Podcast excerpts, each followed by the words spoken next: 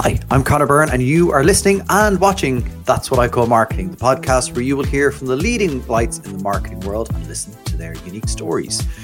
Today, I am talking to Dr. Draper, author, associate creative director, and head of copy, Ryan Wallman.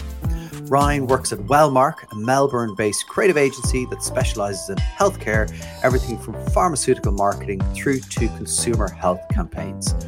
Ryan has written for numerous industry publications, including Marketing Week, and is a contributor of the best selling marketing book, Eat Your Greens. In 2019, Ryan released Delusions of Brandeur, a pretty funny, sometimes close to the bone satirical view of Adland. But it's based in some really deep knowledge, so he kind of gets away with it. Dave Trott said he loves the book, and Rory Sutherland said not only is this a marvellous book, but no one other than Dr. Wallman could have written it. Today, we talk about healthcare marketing, commercial purpose being okay, making better decisions, the need to get a grounding in marketing, showing clients the work and getting there early, avoiding the temptation to do something new fast, and how you can start a sentence with and, which I just did. Enjoy this episode. Ryan, thanks a million for joining me on That's What I Call Marketing. Great to see you. Great to see you too, Conor. Thank you for having me. Uh, obviously, your your evening time there, my morning time here. You're heading into winter. I'm heading into summer, but I think we're both experiencing the same temperature. like it's 12 degrees in Dublin. Sounds about right. Yeah. Yeah. Uh, you have the heating on and I have the shorts on. Thankfully, this is nobody needs to see that. Uh, listen, so we want to get straight into it. And I, I, feel like you've probably told this first bit maybe a thousand times. Uh, you're you're well known on Twitter as Dr. underscore Draper. Um, can you, for anyone who doesn't know the story behind maybe why you're called that, and uh, I think that'd be interesting for people to people to hear. Uh, sure. Yeah, I have I have kind of um, explained this a few times, but I, I, always bit, I always feel a bit embarrassed about it as well. So basically, when I joined Twitter, which I think must have been uh, at least ten years ago now. Um, at that stage, I was, uh, well, okay. So the, the background to the doctor part is that I am actually trained as a doctor. Uh, I practiced in medicine for about seven years. Um, but before I kind of moved into the marketing communications industry, so I started out as a medical writer initially. And so, yeah, when I joined Twitter, I was sort of, you know, having to think about a handle. And I think at that stage, I was quite into Mad Men. Yeah. Uh, and so I fancied myself as a bit of a, I don't know, a medical version of, of Don Draper, which is yeah, highly embarrassing now. But you know, it's sort of I've had to stick with it. So, so yeah, that's how it came about. but um, it, so it is a very interesting path to go from medicine into advertising. Mm. Was there a moment where you were like, uh, you know, I, have had enough? I, th- I think I did either read or hear you kind of saying actually just the world of medicine was was challenging, like a really tough world. And but what made you make that transition? Yeah, well, that's right. I mean, it, look, it is, and and I worked in psychiatry for most of the time that I was in clinical medicine. So, uh, particularly public psychiatry is a, is a tough gig. You know, it's a pretty grueling um, area of medicine. You work with a lot of very unwell people. Uh, it's you know it can be quite stressful in terms of um, dealing with aggressive people and you know acutely psychotic people and so on. And so I did get to a point where I felt like I couldn't imagine myself doing it for the rest of my life, kind of thing. And I and so I, I sort of figured that I had to you know um, make a decision about whether I wanted to stay and and at the same time I was very drawn to writing um, right. and uh, not not sort of marketing writing per se, but but I sort of knew that I would I wanted to write in some capacity. So uh, so that's when I started looking for a job as a writer, and, and it kind of made sense that I that I went into medical writing because of because I'd done so much study, and I you know didn't want to throw that away. So yeah, so that's how it happened. And was there because uh, like you could have gone, I guess you know a couple of ways at writing. It could have been writing going to become a, a novelist or a journalist, mm. or you know how how did the the Adland piece happen? Yeah, well, kind of serendipitously, really, right? because um, as you you know, as you alluded to there, there there are lots of different forms of writing, and even within medical writing, that's true. Healthcare journalism, for example, is very different from yeah um, from pharmaceutical marketing, which which is what I'm doing and what I've ended up in really.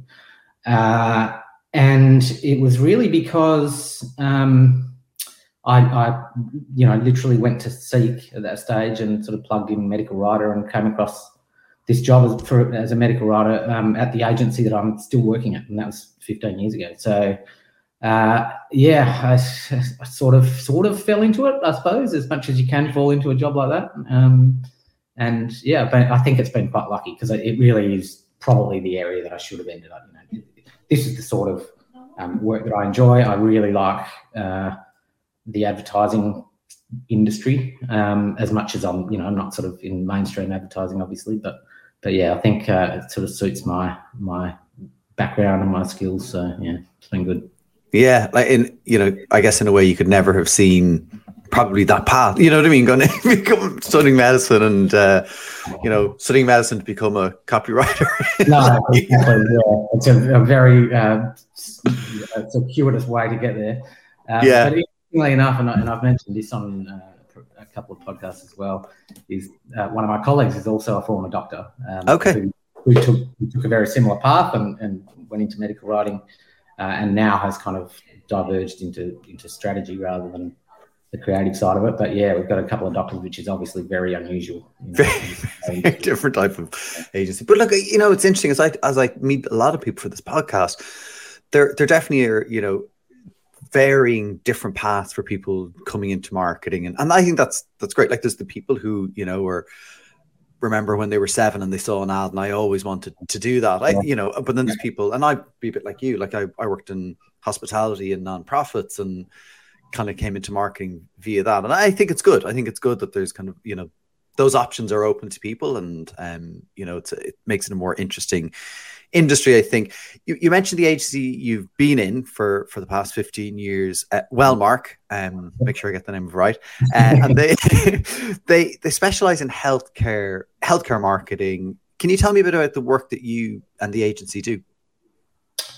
Yeah, so well, the, it really started out as a essentially a pharmaceutical marketing agency. Uh, so when I joined the agency, the bulk of our work was or the bulk of our clients were pharmaceutical companies. Um, that has changed over time. Uh, so we now it's actually a minority of the work that we do now. We still do okay. pharmaceutical work, um, but we've we've really diversified into sort of broader healthcare. So you know, we we work for anything from hospitals to you know internal communications for hospitals, promotional campaigns, that kind of thing, uh, through to quite technical medical writing. You know, we, we've written or drafted um, journal articles and that kind of thing. Um, uh, we work for medical device companies. Um, but yeah, and we still sort of do retain that sort of traditional pharmaceutical marketing as well. So, so yeah, it's quite diverse uh, within healthcare, but but yeah, it's all healthcare.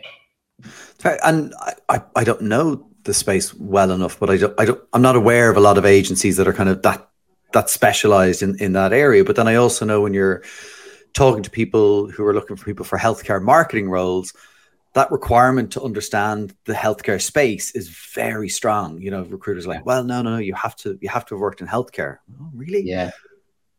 Yeah, well, it's interesting that you say that. Uh, uh, yes, I think I think it is a massive advantage to uh, have some kind of healthcare background, and that's obviously you know how I got into it. Um, and I and I have found that people who are from the sort of the you know the consumer side uh, can struggle with with healthcare communications because it is you know it's so highly regulated and you have to you know you really have to have some kind of knowledge of those regulations and, and what you can say and what you can't and so on um, but having said that uh, there's been a real shift in healthcare advertising in the last few years maybe a little bit more um, where it's it's sort of become a trendy area to to be in okay.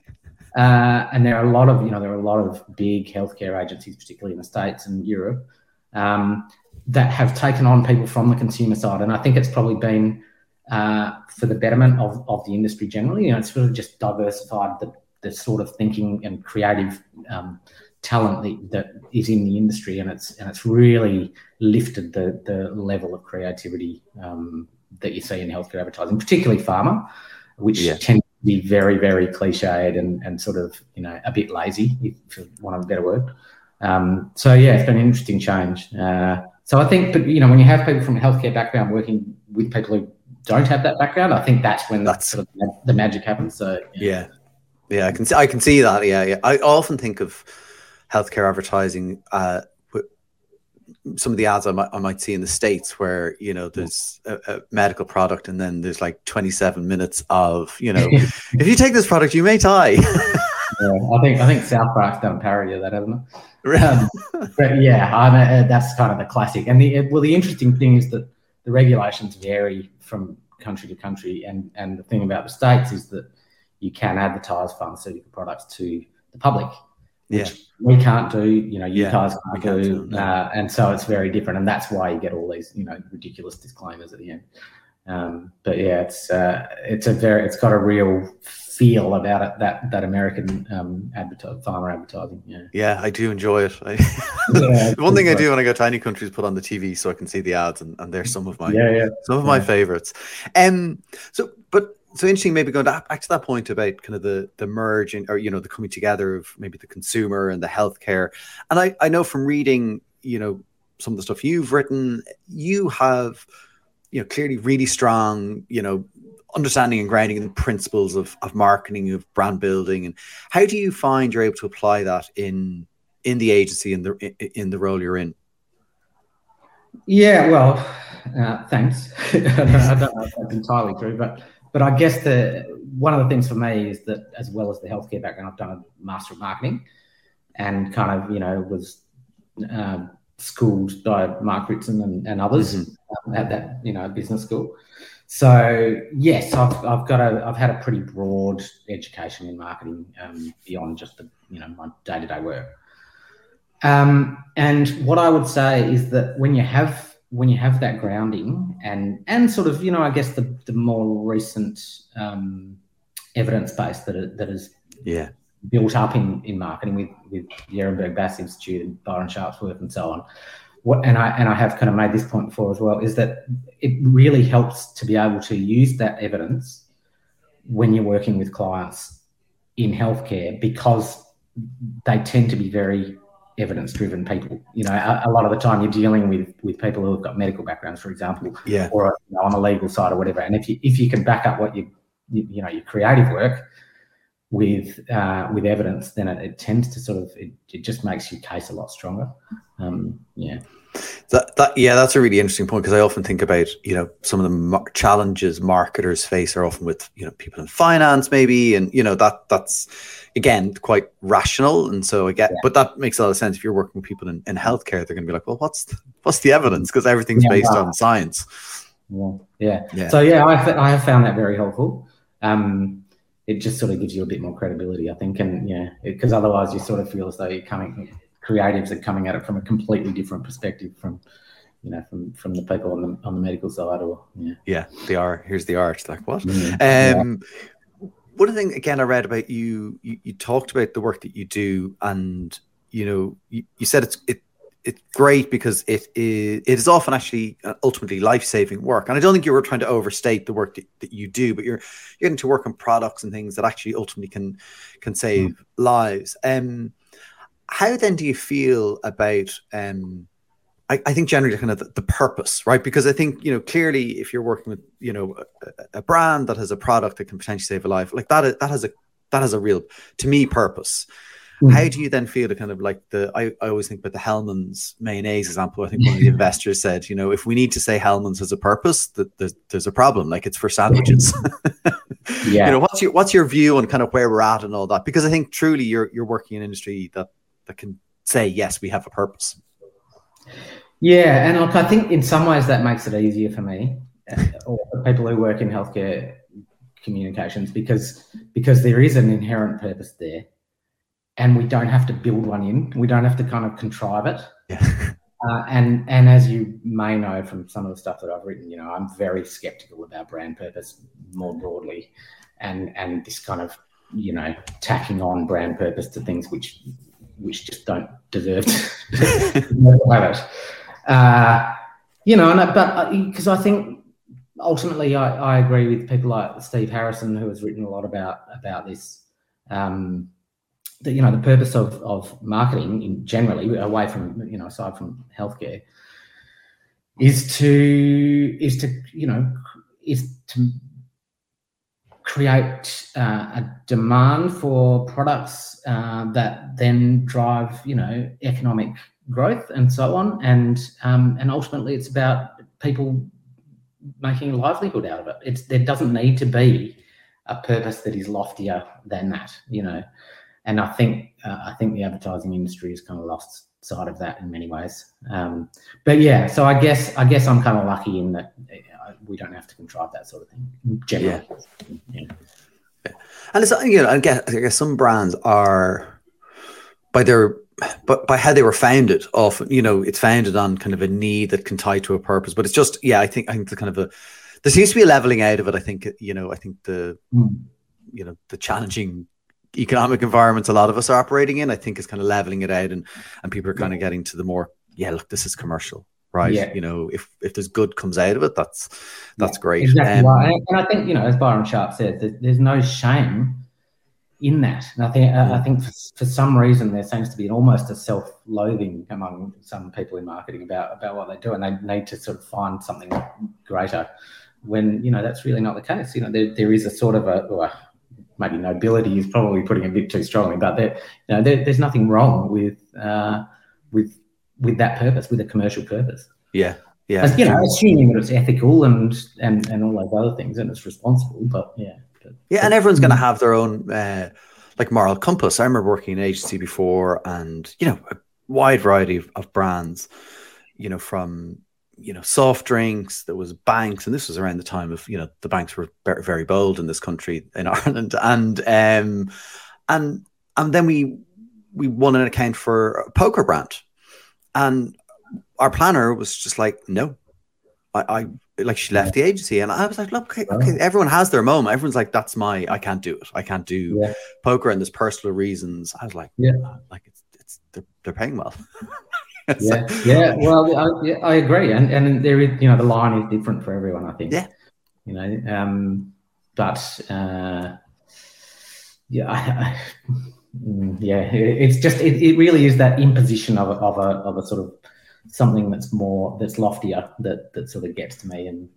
Um, and you know, of course, all that, that's all the stuff that gets entered into awards, and so it's, it becomes a bit of a self fulfilling prophecy. Mm. Yeah, yeah. When it, yeah, the the commercial side. Actually, I, I just recently judged some a category of an awards here, and and it was actually brilliant. It was kind of refreshing actually to see how tied to commercial outcomes the the mm. entries were, and was, I was like, oh, this is this is great because even ones that could be seen as more, you know, we're doing a good thing. It was like, but the commercial outcomes were these. I was like, this this yeah. is good, right? I, I yeah. want to see more of that. Um, it's, weird, it's weird that that's refreshing, but yeah, here we yeah. yeah. So look, I love your book, Delusions of Brandeur. Um, fantastic. And what made you? What made you write the book? What was that again? That moment you're like, I've a, I've a book in me. well, again, I, I kind of fell into it, if you like. Uh, I didn't intend. I didn't sort of set out to write a book. Um, what happened really was that I had, for years, been doing little satirical pieces on Twitter uh, and you know writing blog posts and that kind of thing. And after a while, I just thought, look, you know, I'd, I, I had seen a few people put out books that were in a similar-ish vein, like Bob Hoffman, for example. Yeah. You know, he, I think he, he even mentioned on Twitter, he's like, this this is literally just a collection of my blog posts. If you're expecting anything else, then you know you're going to be disappointed. I was like, oh, okay. Um, you know, maybe I can make something out of what I've already done without having to put in too much effort. Um, and and so I I pretty much just did that. I, I got together all the stuff that I'd you know anything that had been vaguely popular on Twitter, uh, as well as the more popular blog posts and so on, and I sent it all, you know, as Word documents. You know, I mean, it was very very unsophisticated. To Giles Edwards, who was my collaborator, uh, and he put it together and made it look great, and that was yeah, that was it. It it does. I mean, it does look great, and it's it, it's a great mm. and enjoyable read. Um, and there's bits in it that you know I was reading back over before this, and, and I'm like, okay, I have to ask, you know, about some of these things. And some of these things are just like they're wonderful. They're um, they're they're also probably quite confronting in yeah. parts for people in the industry. So, um, so one of the ones I wanted to ask you about, I, I have here is, uh, I'm not going to ask you to remember all these things, but the top ten reasons that marketers give for making their decisions. Right? Like, I, I love this, and um, it's what I would want if I was the customer. My mate Dave thinks thinks it's great, and then there's one in, in here which was number seven in your in the top ten is Gary Vaynerchuk shouted it at me. and I was like, what's going on there?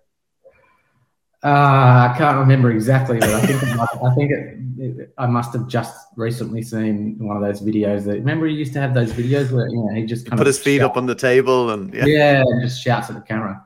And I was like, uh, yeah, I, I don't know. And people seem to you know seem to take it in and seem to think he was great. I don't know. I, I actually got into a little exchange with him on Twitter once, and oh, did um, you? I think I had said something a bit rude, and someone tagged him, and he responded very, very kindly. To be fair, uh, and I think we ended up agreeing to have a wine somewhere at some stage. But yeah. yeah, yeah. Um, I mean, fair play to him in some ways, but um, yeah. But when you look at that, and you know, I think it's a it you know some great things in it and it, and it's i mean because apple um but from your perspective then like what are the things that marketers can do to help them make better decisions yeah well look i i, I always say this but it, being trained in marketing and, and this is i'm kind of parroting what mark ritson often says but it's really true you know it's it's quite amazing how many people in our industry not only don't have any education, formal education in marketing, but also um, see it as almost a virtue.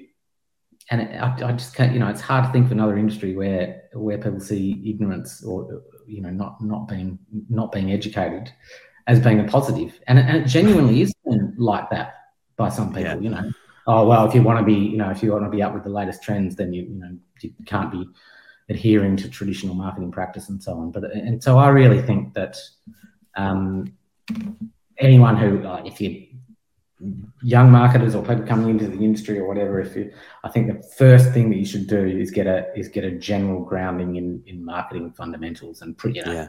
probably Mark's um, mini MBA is is about it's the easiest and quickest way that you can do that. Um, yeah, that's yeah. what I think.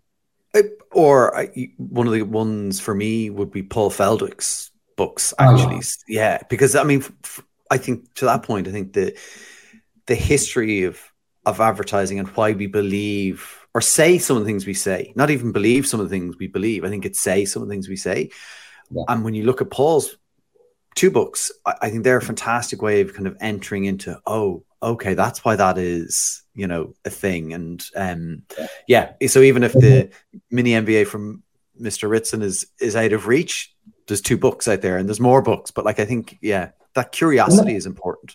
Exactly, and, I, and that that's probably a very good point to make, actually, because you know, not not everyone will have necessarily the resources to be able to undertake formal education, but but some of it, you know, you can, you can literally just get Drayton Bird's Common Sense Marketing book as you say, Paul Feldwick's books, um, and you know you you kind of you're already better off than fifty percent of marketers out there if you've got that grounding. So yeah, I agree.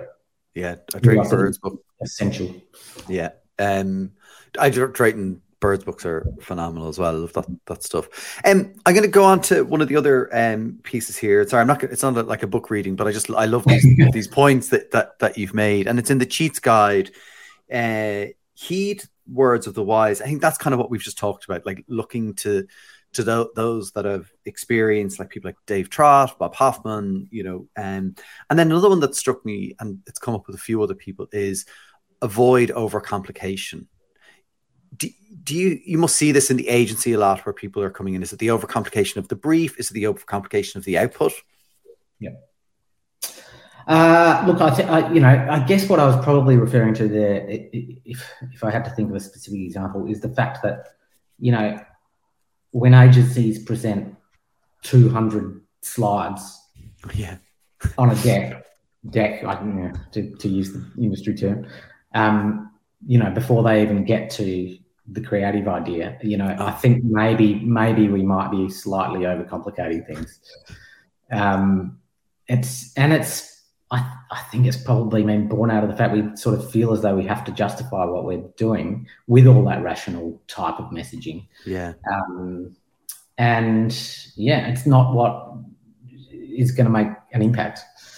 Um, so yeah, look, I think I think particularly the way that strategy has kind of um, superseded everything else in some ways. Um, yeah. Not that I've got anything against strategy or strategists, but but I do think you know that was almost that that's that's a relatively new phenomenon in advertising.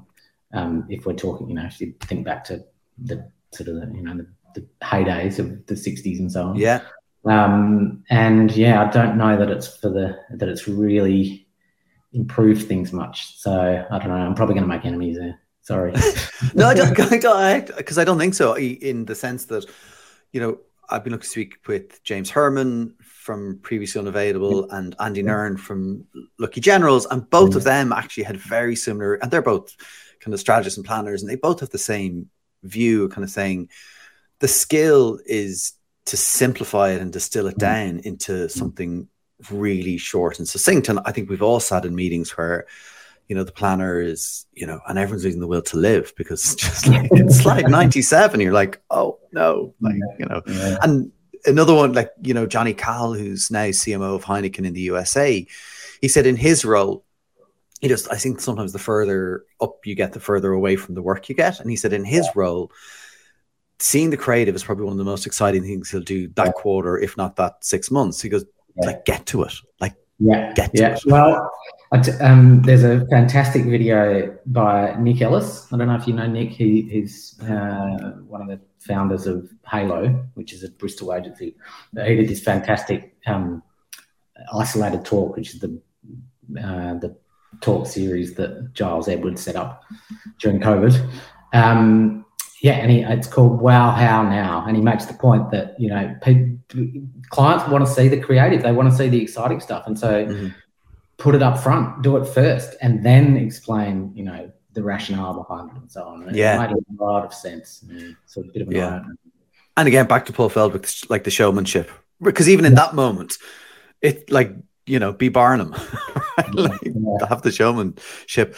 Um, you you also talk and uh, uh, again really love this uh, you know board of your brand and i think a lot of a lot of us talk about oh you know the decay of the ad and you know people have seen it too often and we should rotate and we should you know all that all that kind of stuff but your point is people don't think about your brand as often as you do and you know resist kind of the temptation to create something new for the sake of something new. Again, probably something you've seen, but what advice would you have for, you know, maybe somebody?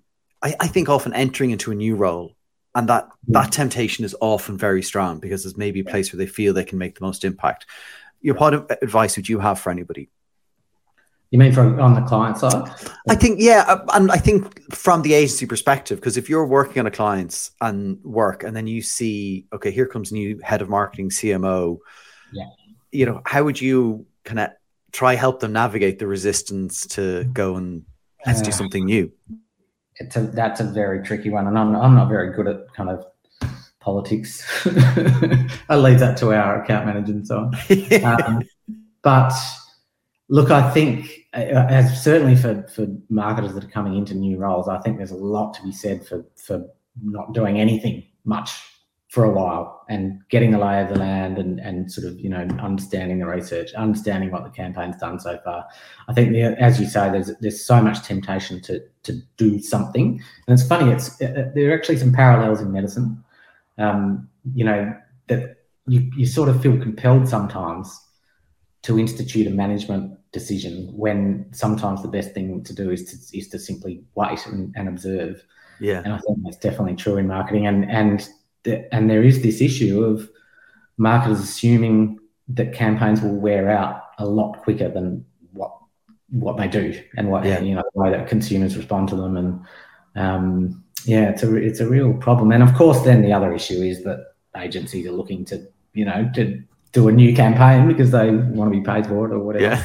Um, uh, so it's tricky. It's really tricky, but yeah, I don't know that I've got great advice on that. Yeah, but and I think you're. I think you're. It's probably that balance is interesting because the the agency may see right here comes somebody new. We can we can do something new. Maybe the the braver thing for everybody in that situation to do is what can we keep you know yeah. what what yeah. needs to be freshened up. And uh, you know i think the brand gym often talk about the fresh consistency and there's great examples of, yeah. of brands that just continue to to be consistent but in, in a in a fresh way. Um, and i guess Ty- sorry i was just going to no, no, a great uh, piece about that in how brands grow where he talks about you know refreshing it but keeping the brand messaging consistent. Um, as one of his kind of principles of effective advertising. So, yeah, I think that's very true. Um, and you're right. I think you know if you're going to have long-term relationships with clients, then maybe m- making being a bit braver about yeah. um, being strong on those, on you know about saying, look, this campaign has longer to go.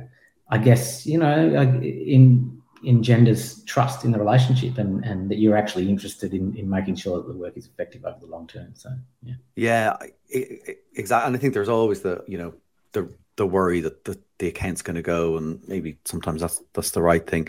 Um, you also talk about kind of the, the need for, for people to um, loosen the grip on the creative process. Um, I think that might have been related to maybe creative awards, but but anyway, it, I, I find that really interesting, and I'd love you to talk about that and kind of your experience of you know the grip being too tight and and where it's you've seen it being more successful when people loosen that grip. Yeah, well, speaking from personal experience, uh, you know, it just makes so much difference if you are given creative freedom uh, without subjective feedback, and especially subjective feedback early on. So okay. I think the big mistake that a lot of clients make is that you know they assume that they are the target audience, um, and and that's as you know, you know things can can go off track very quickly uh, if they decide that they don't like whatever it is, you know, a particular color or you know whatever it is.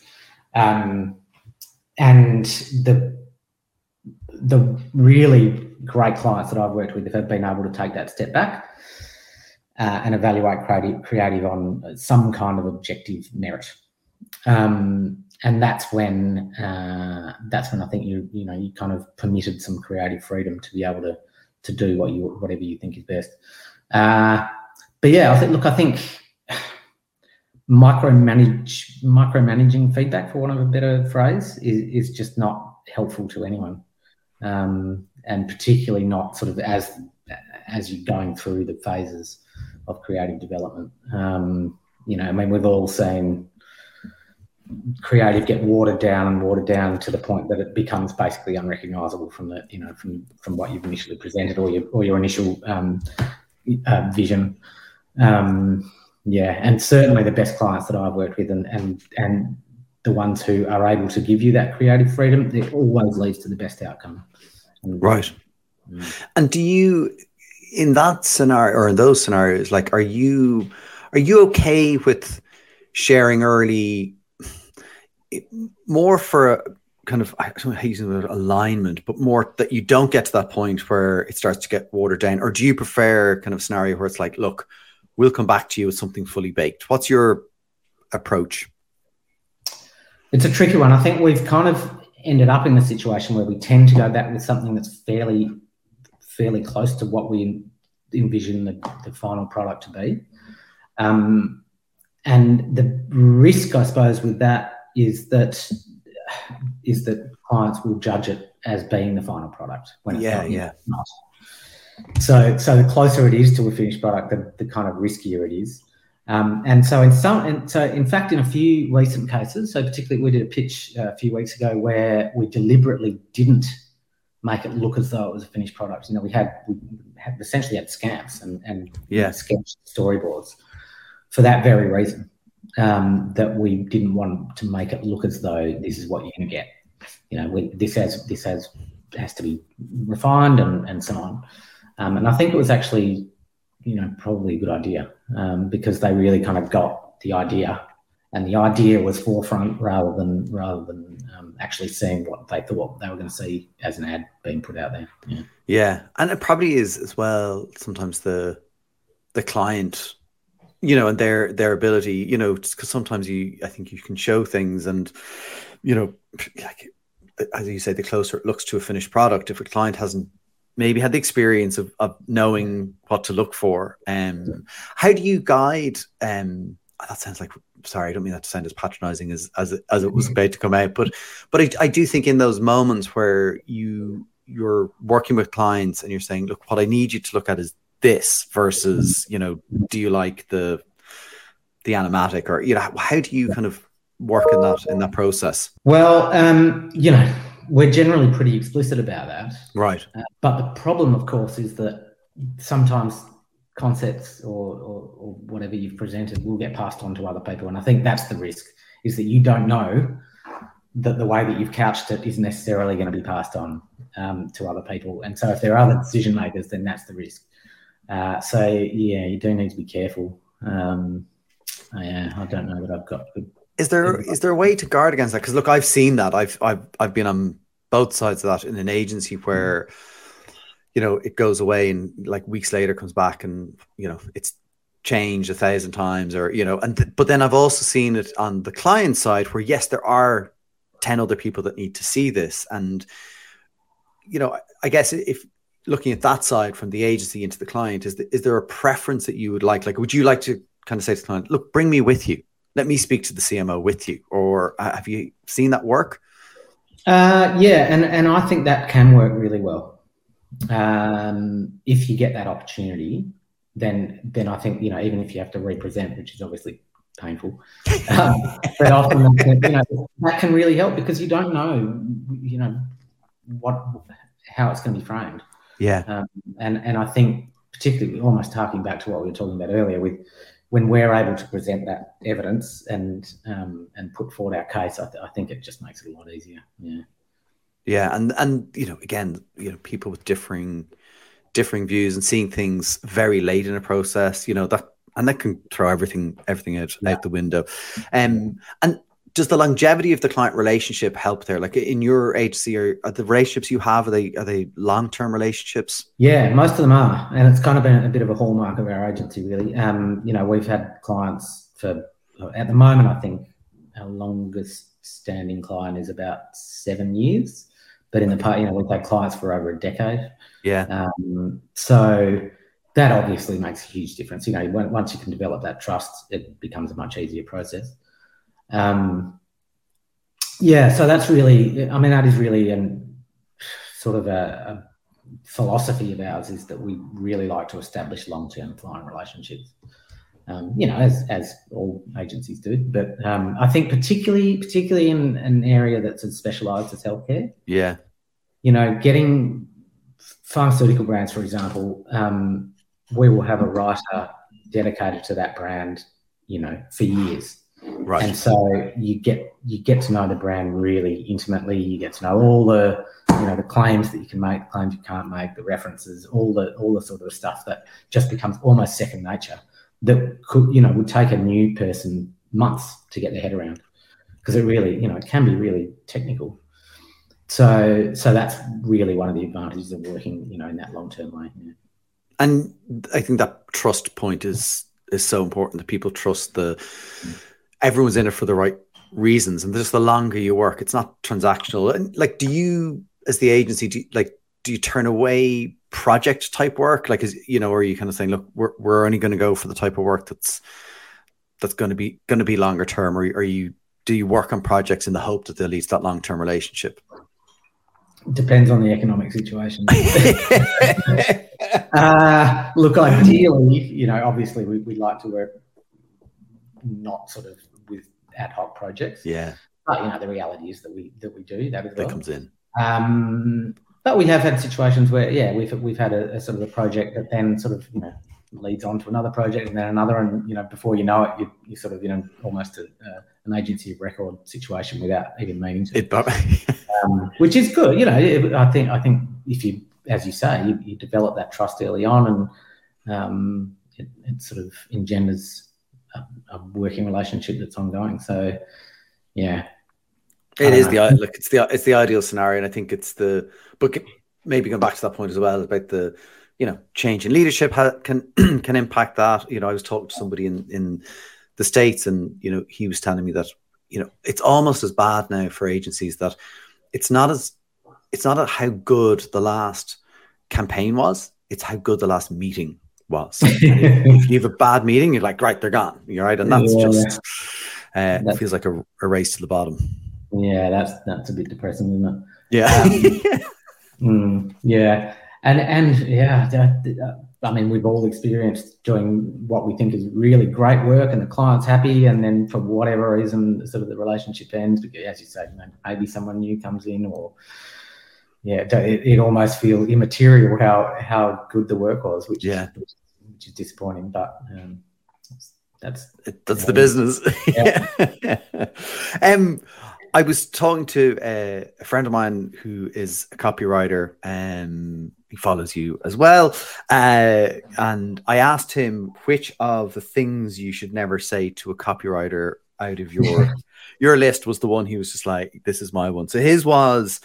We've shown it to everyone in the company for their thoughts. Bill from accounts didn't like the tone, and Tommy, the office beagle, pissed on it. I, am guessing that wasn't a real life situation, but for you, out of maybe those or any new ones you're thinking of, like what are the worst things that people can say to you as a copywriter?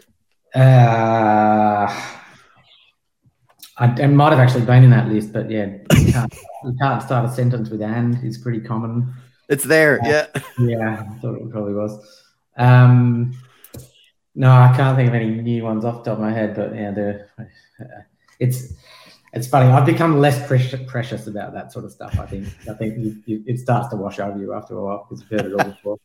Um, yeah, I I think when when people who aren't you know who aren't writers start giving you advice about writing it, you know that can that can grate a little bit. Yeah, um, yeah. Nobody reads long. I think everyone thinks they can write because they can. You know, Hundred percent, yeah, hundred percent, and it's uh, and I think that's definitely a challenge with with marketing advertising is it's you know when you can see it, you can have a view on it. When you can read yeah. it, you can have a view on it. Um, and trying to trying to get that that balance right of taking input, you know, because yeah. people's views are are they're coming from a place, so it, it's valid and it's kind of taking the views. But I think often it's asking like what's for you, like what's the right question to ask people when you're looking for feedback? Do you have any uh, advice on people, maybe you know, copywriters or or account managers when they're going to clients and you know looking for feedback? Do you think there's some good questions people can ask that kind of help frame and get good feedback? Yeah, well, I, I guess it, it's probably looking at it from a from a more of an aerial perspective. I don't know if that's the right term. Yeah but but you know, rather than looking change this word or or you know we don't like that color or whatever, I think I think the the question is why do you think this isn't going to meet the objectives of your uh, you know that you've set for this campaign? Um, why would your audience not respond to this particular concept or image or word or whatever it is? And then you and then you put it back on the agency to to um, to make revisions on that basis rather than this kind of micromanaging. You know, we don't like we don't like it starting with and. Uh, yeah, that's probably the the best way to go about it. I think. Yeah, taking taking it up and out from the actual work, which again, go back to your previous point, is why sometimes pre- presenting in a way that people are looking at the idea, not the yeah. the script. The specifics, yeah, exactly. Yeah. Uh, you have a new book coming out, which I discovered on on Twitter. Um, so tell me a bit about the book. Uh, what's left to say? uh, uh, yeah. Okay. So the story about this book has become a bit of an epic saga. It's like um, it's like Guns N' Roses' latest album. It's been, been years in the making now. We've been talking about it, and I don't know if it's ever going to happen. But yeah, look, Giles, if Giles is listening, I'm going to pull your finger out, mate. Um, yeah, so basically, look, it's going to be more of the same. It's uh, same kind of thing. Lots of lots of little satirical pieces, articles that I've written for you know various publications and blog posts and that kind of thing. Um, yeah, and I think Giles is putting in a few things of his own. So yeah, it's called How Brands Blow. Uh, and I've had Byron Sharp's blessing on that. So I was going to ask because because like I when because I, I, did see that actually that was I couldn't remember the title and I was like oh are people going to think you're having a pop at Byron but like this conversation clearly suggests you wouldn't be no no and but so funnily enough someone actually had a go at me on Twitter for it over and, and then Byron I jumped in and said yeah no that's fine yeah no, definitely, kind of, definitely not having a go at him. It's uh, it, will be in line with his thinking. Yeah, I, I, guess with with that kind of what are kind of maybe some of the key themes that you want to try get across in the book. Ah, uh, look, not very different from Delusions of Brandeur, really. You know, that sticking to the fundamentals of marketing practice, um, avoiding, you know, some of the charlatans uh, and some of the, the trends and vicissitudes that you know we see in marketing that people sort of latch onto. And yeah, those are the kind of the, the main themes, and and that's kind of the whole. Generally, the purpose of my satirical work is is sort of you know criticizing those things, but from a from a take looking at it from a um, uh, I don't know what's the word. It's yeah, not not confronting them head on so much. Yeah, yeah. But when you think about the, you know, I guess some of that, you know, there's there's always going to be trends. There's always going to be things that are you know new. I mean, yeah, AI, all you know, all that kind of kind of stuff. How do you how do you look at it? Like how because I I don't get the impression that you're naturally dismissive, and maybe I'm wrong, but I don't get that impression from you. Like you're you're you're incredibly smart and you know well read, well learned, and so do you do you try absorb it and then take the view, and then how do you how do you absorb kind of new inf- new information? Uh, look, I would not claim to be an expert on any of the new technologies. For example, I mean, geez, AI terrifies me. Um, you know, not not least the fact that I don't know what it's going to do to our jobs. Um, but that's I, I, guess what I do have is that longer term perspective. You know, I've been in the industry quite a while. I understand those principles of, of marketing, you know, those sort of fundamental principles, I suppose.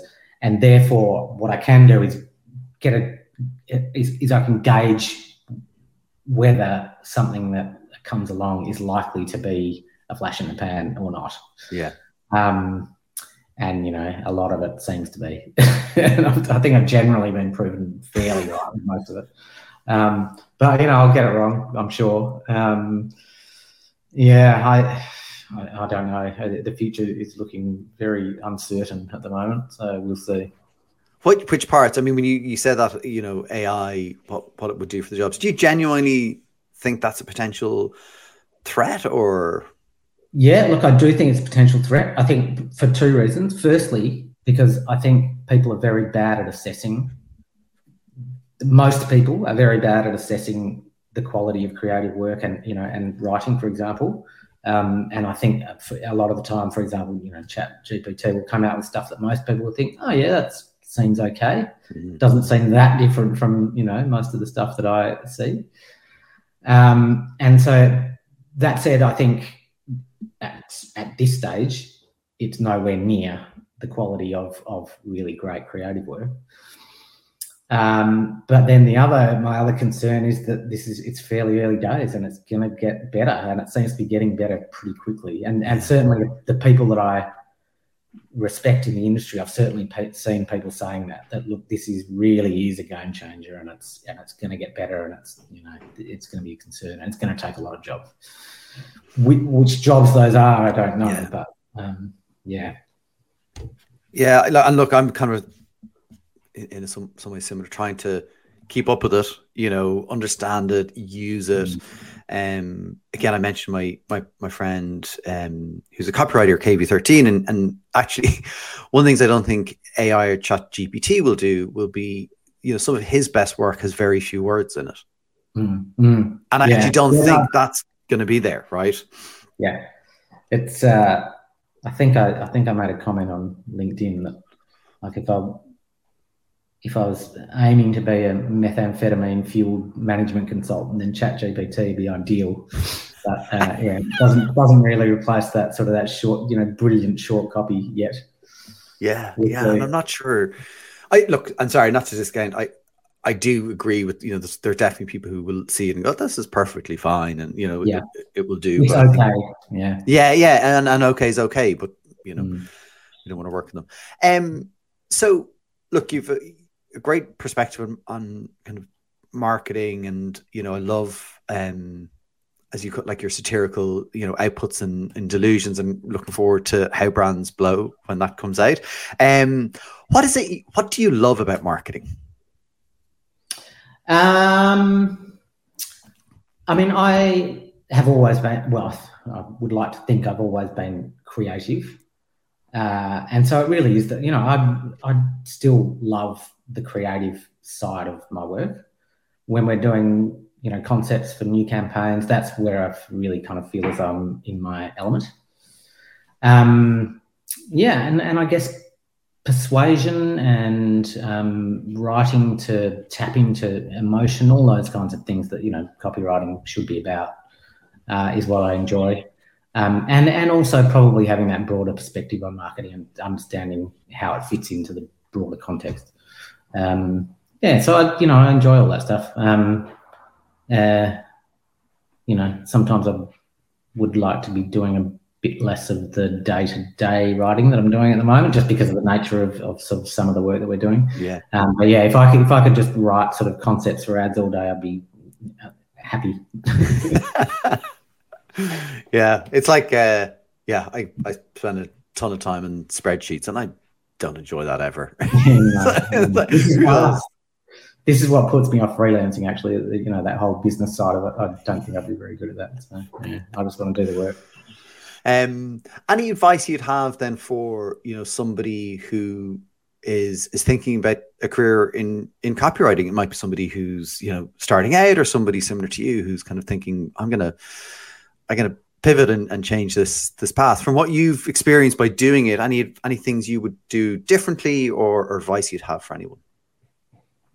Uh, I definitely would have um, read, you know, the sort of the seminal copywriting books earlier. Uh, as we've mentioned, Drayton Bird's books, you know, Steve Harrison, How to Write Better Copy, you know, that those kinds of things, they ch- they completely change your perspective on, mm-hmm. on what you're writing. You know, you're sort of flying blind as a copywriter, and I think a lot of copywriters are like that when they start out. Um, you know, they think, and a lot, you know, they're good writers, for example, and so they think therefore that will immediately translate into into good copywriting, and that's just not the case. You know, it is yeah. it is a learned discipline, um, particularly direct response copywriting. I think. Um, so yeah, I, I, I, think the sooner that you can get onto onto those um, those you know the, the works by the great copywriters, the better. You just you touched on direct response copywriting, and you've mentioned Drayton a few times. Um, again, I you know phenomenally uh, influential. Again, I, I worked in nonprofits, and I used to you know read his books to try get to that you know direct response and, and try test things out. Probably not brilliantly at, at the time. Um, I, for you, what are some of the key things from without giving away the secret sauce for for direct response from a copy perspective that you think are like fundamentals and and non-negotiable? Um, well, one of the points that Drayton often makes is that long copy is, you know, outperforms short copy yeah. in direct response copywriting consistently. And it really, you know, it's kind. Of, it seems like a bit of a lost art. Uh, well, certainly from from what I see, it's not. There, there are lots of great direct response copywriters around, but um, you know, there's sort of been this trend towards everything getting shorter and shorter, and nobody reads anymore, and all that sort of stuff. Uh, when uh, it's very clear that the con, you know the conversion happens when the longer the copy is, and when, it, whenever you have a look at Drayton's websites or if he's got an event that he's promoting, you know the page just yeah. keeps on scrolling until you until you converted basically. So yeah, I think that's a bit of a fundamental misunderstanding. Yeah, probably and probably if you're not sure, like test it you know, yeah. like if you think long and short is gonna, you know, not the long and short, but long copy versus short copy, like really, I don't understand. I can't understand that why people have a strongly held view and then just go, well, no, people won't read the long copy. Yeah, it's almost like they get offended by what the test result might show. yeah, yeah. you thought that one of them was going to be, you know, was going to be better than the other.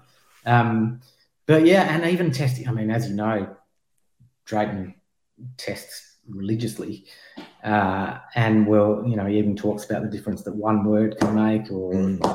just it's incredible how detailed he gets and how much knowledge he has about what, what's going to work. Yeah, yeah, and actually, I'm just I'm reading Richard Shotton's book uh, Illusion of Choice at, at the moment, and um, there's a, there's a whole the chapter I'm on at the minute talks about some of the calls to action and formats of again come back to nonprofits, some nonprofit direct mail, and yeah. just the the donation responses. And again, surprising what would um, yeah. what would actually achieve the higher higher results. You know. Um, yeah. So anyway, I, I find that stuff fascinating as well. Yeah, and Richard's fantastic. I mean, Choice Factory is just a classic. Um, and so many of those things that aren't necessarily intuitive, and you just you know they yeah. real eye openers about what works and, and what doesn't. Yeah.